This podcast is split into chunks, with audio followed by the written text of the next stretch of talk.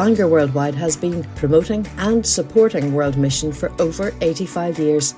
Our podcasts are free of charge.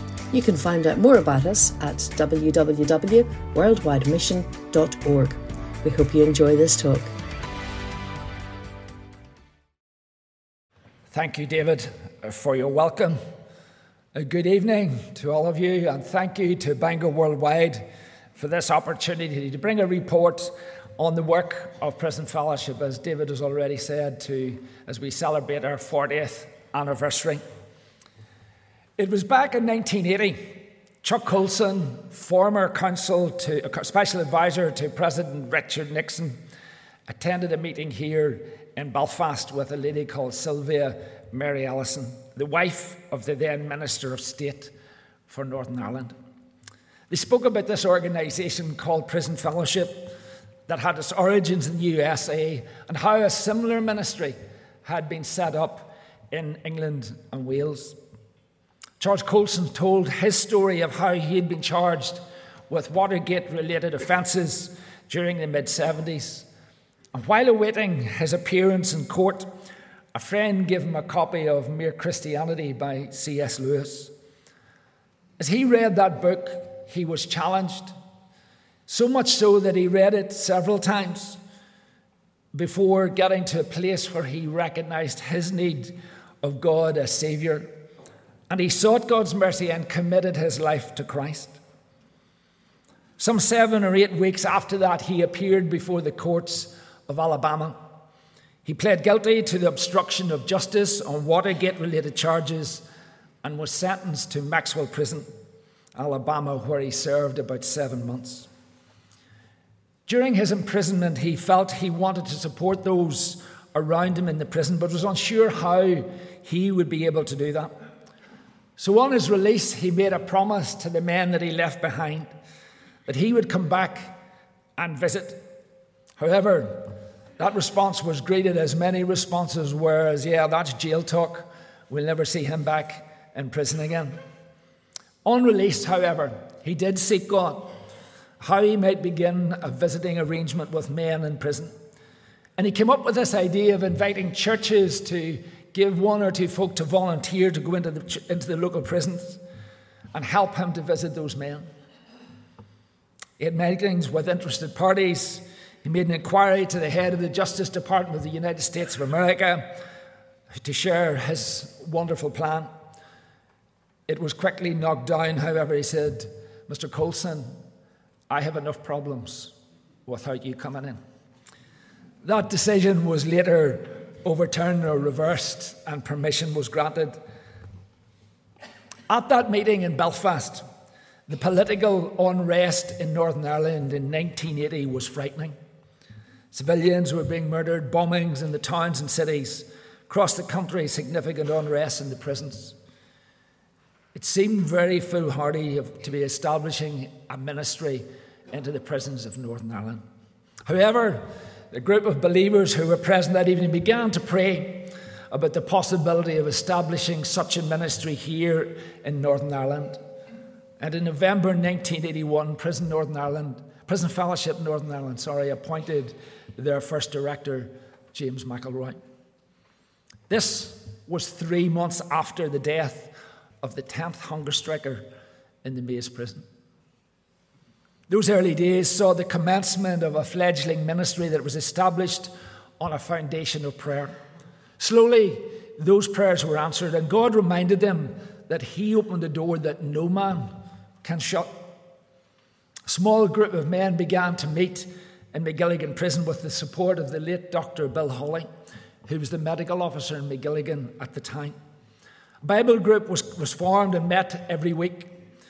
There was only one rule: that those who attended would come from across the political spectrum, at, and if they were going to speak, they had to have a copy of the scriptures in their hand. Otherwise, it could have been a very heated discussion. But those early days continued to see an increase in requests for one-to-one visitors from different men in the prisons. And as relationships grew and developed, and James made his way around the governors and the staff, openings were given to visit in Belfast Prison, better known maybe to most of us as Crumlin Road, and to the Armagh Women's Prison. Move forward forty years. That foundation of prayer is still at the basis of our work. We give thanks for the faithful support of those who regularly pray, and individually or indeed as part of prayer groups across the country. P F's mission remains to offer hope and a new beginning to all we support, prisoners, their families, or those released. Today we have a small team of ten staff and have more than one hundred volunteers who support the various aspects of this work. We also have a centre in University Street where we're currently completing a major redevelopment and we'll have new facilities to host our regular drop-in and Bible studies and aftercare in the very near future. In many ways, our mission field may be relatively small, and indeed, some might say, confined. However, on average, eighty new people turn into our prisons every week. As of the twelfth of August, the population was one thousand seven hundred two. That being a sixteen point seven four percent increase on last year. Less than one percent of those numbers are juveniles, five percent female, and ten percent are from outside the U K. Providing us with an opportunity to reach men and women, not only from within the borders of this country, but from across the world with the good news of the gospel.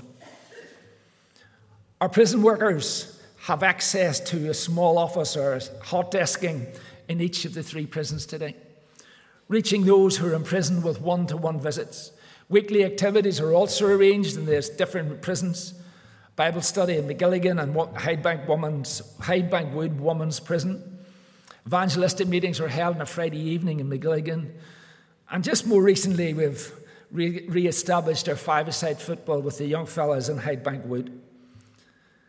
In May, just past, we were able to run an evangelistic meeting in McGilligan Prison. We saw, also saw ourselves being invited back to participate in the training of new prison officers in preparation for them joining the service.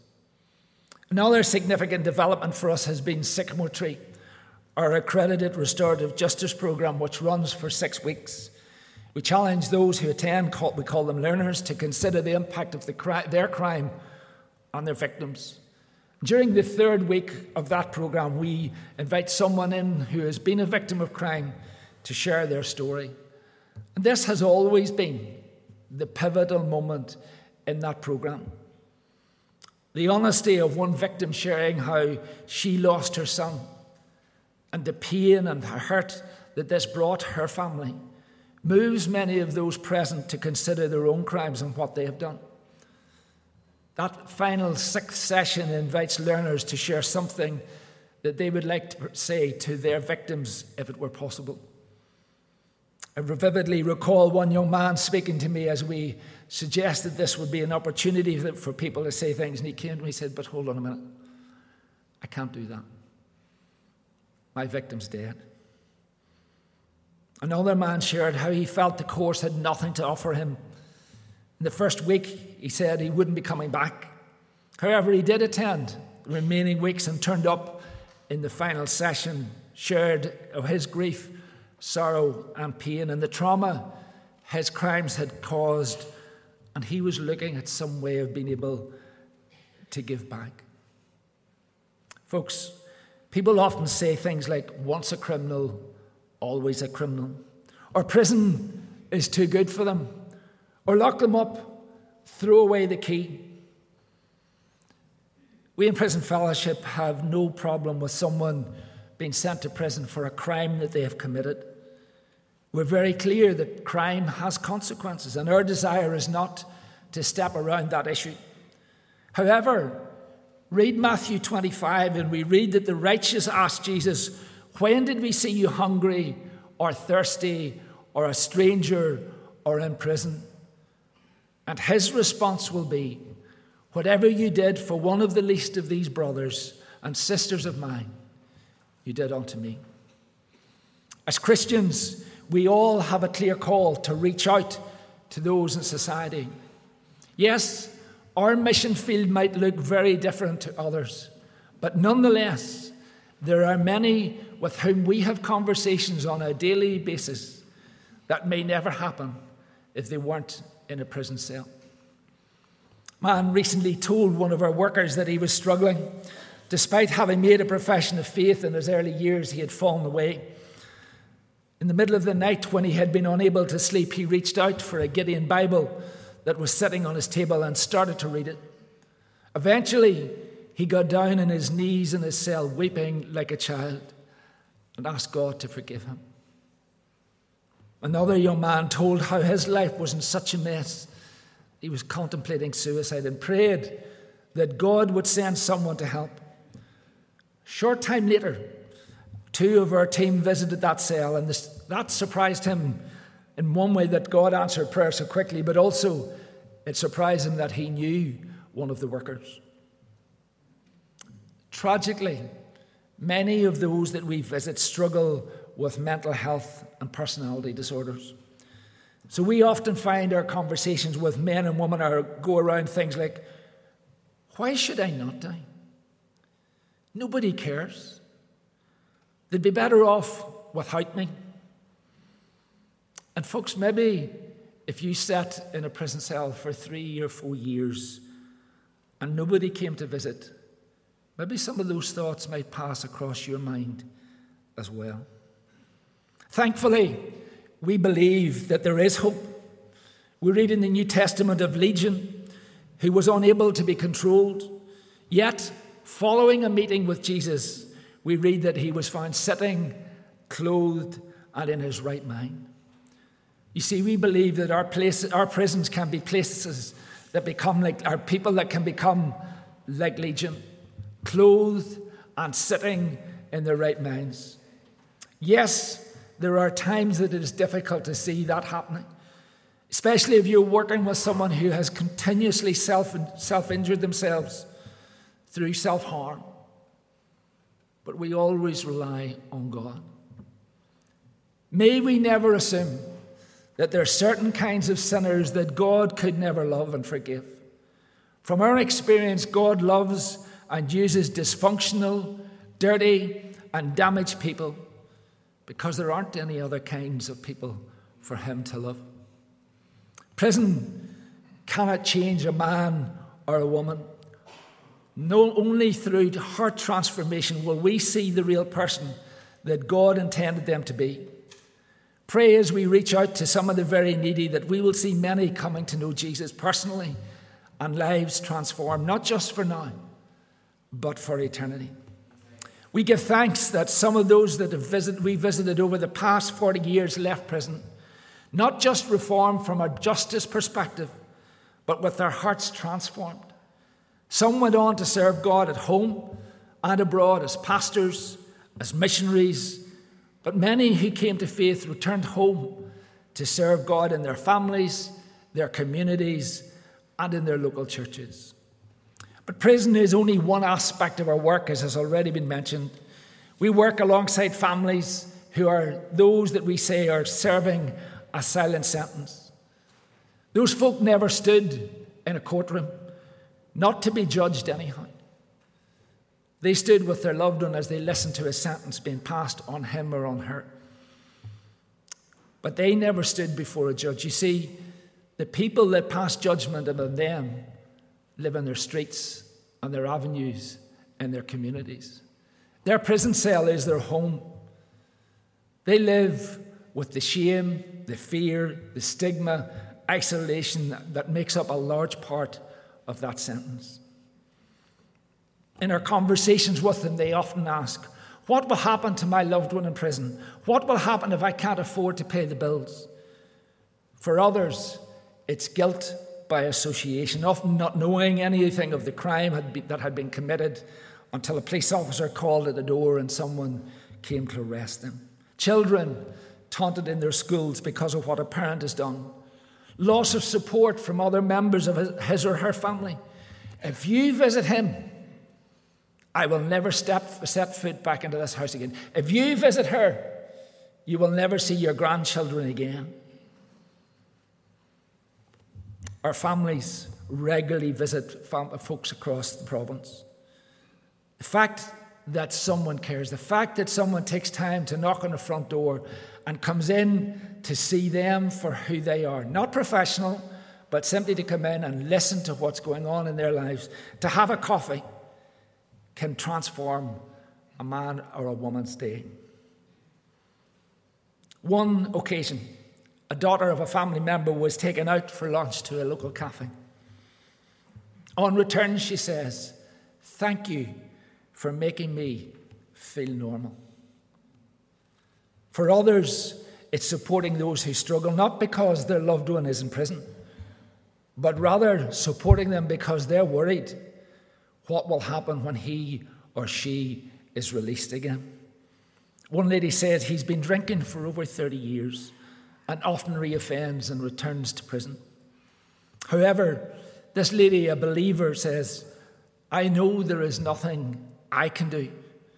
However, a visit with that lady encourages her and gives her hope that others care and will be supporting her in prayer. One other practical way in which we are involved with the support of families is through our Christmas Hope Project, providing hampers and groceries, hamper of groceries and an age-specific gift for each of the children in that home. Individuals and churches join in that task, that huge task to bring hope at Christmas to the lives of those we support. Last year, five hundred twenty-three hampers and six hundred six parcels of toys were distributed across Northern Ireland and were donated and delivered by volunteers. And I believe this response that we received captures the appreciation of many that we get alongside. "Thank you so much. This honestly means the world to me. What you do for us and our children is amazing. I didn't really have a way to get something onto the tree for my son this year, and now, thanks to you, he has something with its name, his name on it." Prisoners, prisoners' families, and thirdly, those who are released back into community. We call that aftercare. Almost those of all of those within the prisons of Northern Ireland will be released. Two of our staff members support and come alongside those released to offer ongoing support. Getting released from prison can be one of the most challenging aspects for anyone who is imprisoned. While release is the goal from their first day of imprisonment, and often what keeps them going in the very difficult days of a sentence, the reality of turning back or returning back to the outside world can be very stressful and fraught with difficulty. This inside is often referred to by as gate fever. The challenges are all too real. If you have no family to return home to or no other support mechanisms, where do you turn? Come with me to a, on a late Friday afternoon in the winter when you're told, you're a prisoner, you are told that you're being released following your visit to court earlier that day. Your family lives abroad. Your closest relative has no means of giving you a bed for the night. And as you prepare to get out of prison, there's nowhere guaranteed for you to go to. The only thing you know is that you have an appointment tomorrow morning, and that's over seventy miles from where you currently are. We cut alongside, we support that individual coming out.